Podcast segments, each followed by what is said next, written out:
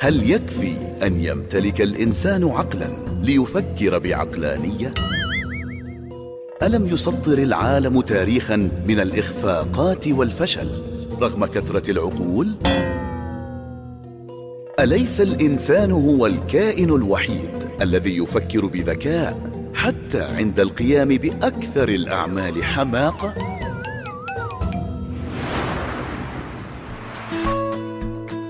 سيكولوجيا الغباء. نضيء جوانب مختلفة للظاهرة لعلنا نخفف التباسها علينا. سيكولوجيا الغباء إعداد وتقديم الدكتور فالح الرويلي. قبل فترة وجدت كتاب ممتع جدا. الكتاب بعنوان موجز تاريخ الفشل لتوماس فيليبس. والذي أفرد فيه حديثا مسليا عن غباء مجموعة من الدكتاتوريات وضرب أمثلة من الشرق والغرب في فصل بعنوان فلنتبع القائد. مما جعلنا نشعر بالقلق الحقيقي على وجود الإنسانية ككل في حال تمكن بعض هؤلاء الأغبياء من التحكم بترسانة أسلحة الدمار الشاملة التي يمتلكونها. يعني المسألة هي عبارة عن كبسة زر فقط لا غير. الإنسان بواسطة عقله يمكنه اختراع أكثر المنتجات تعقيدا وإبهارا ويمكنه بنفس العقل بنفس العقل أن يرتكب أفظع أنواع الغباء والحماقة والفشل. يقول توم فيليبس في كتاب موجز لتاريخ الفشل الدماغ البشري آلة عظيمة.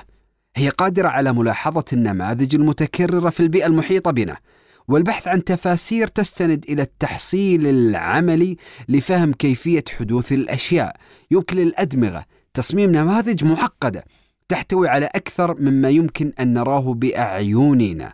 ثم يبني على ذلك الأساس إنجازات يمكن وصفها بالقفزة الذهنية.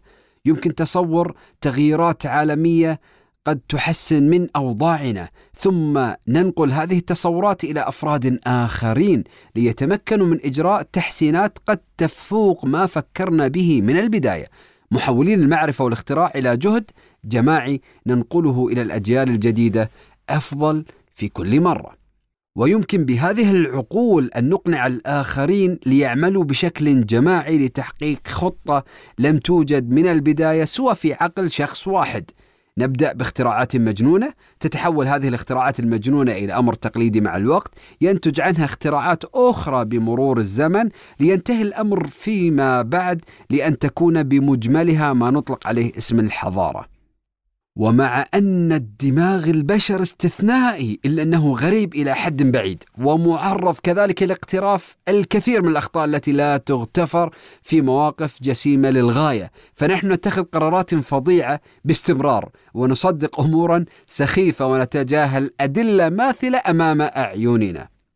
طبعا إذا توقفت عن ذلك وتحدثت عن كيف يحصل هذا الخلل في الدماغ؟ ليش إحنا نستطيع أن نخترع هذه المخترعات العظيمة ونقيم الحضارات وفي نفس الأدمغة وبنفس الأدمغة نستطيع أن ندمر هذه الحضارات؟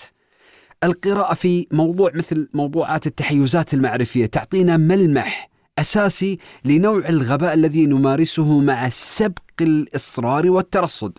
فالتحيزات العقلية تمثل ثغرات مزعجة في تفكيرنا هناك تحيزات كثيرة بالمناسبة مثل التحيز التأكيدي اللي هو تحيزنا إلى الأفراد والجماعات ومصادر الأخبار التي توافق قناعاتنا الأساسية الموجودة سابقا. فإحنا نتابعهم مو لأنهم يتكلمون كلام جميل لا لأنهم يوافقون ما إحنا مقتنعين فيه. وكذلك هناك تحيز للمجموعة فإذا كنت تنتمي إلى مجموعة قد تكون قبيلة أو غيرها. فإذا ارتكبت أخطاء أو مشت في اتجاه مهلك مدمر أنت راح تتجه بنفس الاتجاه المهلك المدمر. هذا جزء من التحيزات المعرفية الموجودة لدينا.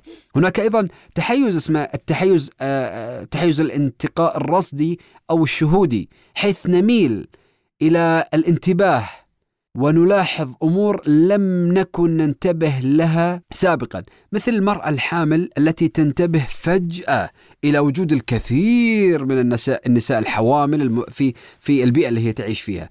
أو عند رغبتك في إنك تشتري سيارة مرسيدس لونها أسود. راح تنتبه فجأة إلى وجود سيارات مرسيدس سوداء منتشرة في الشارع. ما يطلق عليه البعض العباقرة قانون الجذب. لا يا حبيب هو مو قانون جذب هو هو قانون مرتبط بسيكولوجيا الغباء البشري وهو نوع من التحيزات المعرفية الموجودة عندنا. وهناك الكثير الكثير جدا من التحيزات المعرفية.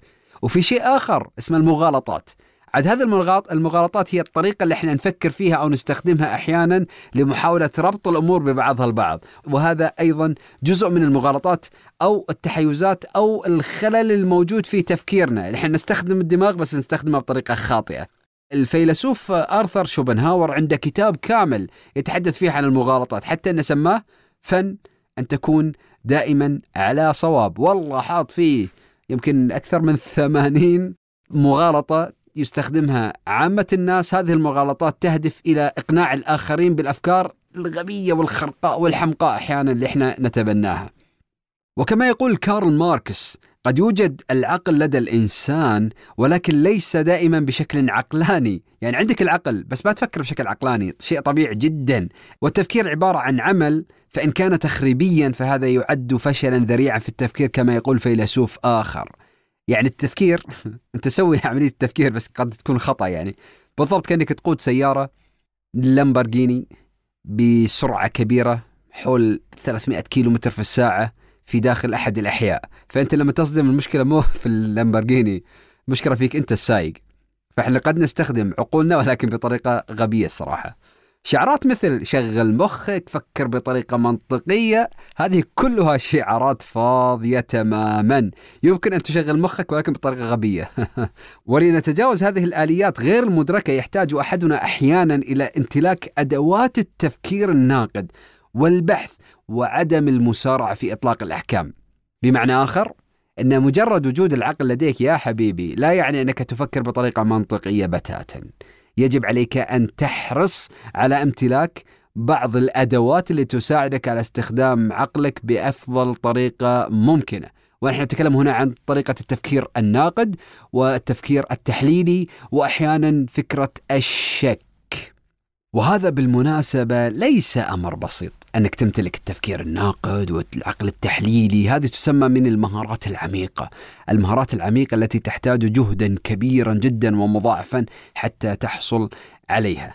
بمعنى آخر جميعنا نمتلك عقول ولكن ليس الجميع يستخدم هذه العقول بطريقة ذكية. إذا عزيزي المستمع نحتاج أنه من اليوم ورايح أن إحنا نركز شوي ونركز أكثر على الطريقة التي نستخدم فيها عقولنا. هذه هي الفكرة الرئيسية التي نريد أن نخرج منها في هذه الحلقة. سيكولوجيا الغباء إعداد وتقديم الدكتور فالح الرويلي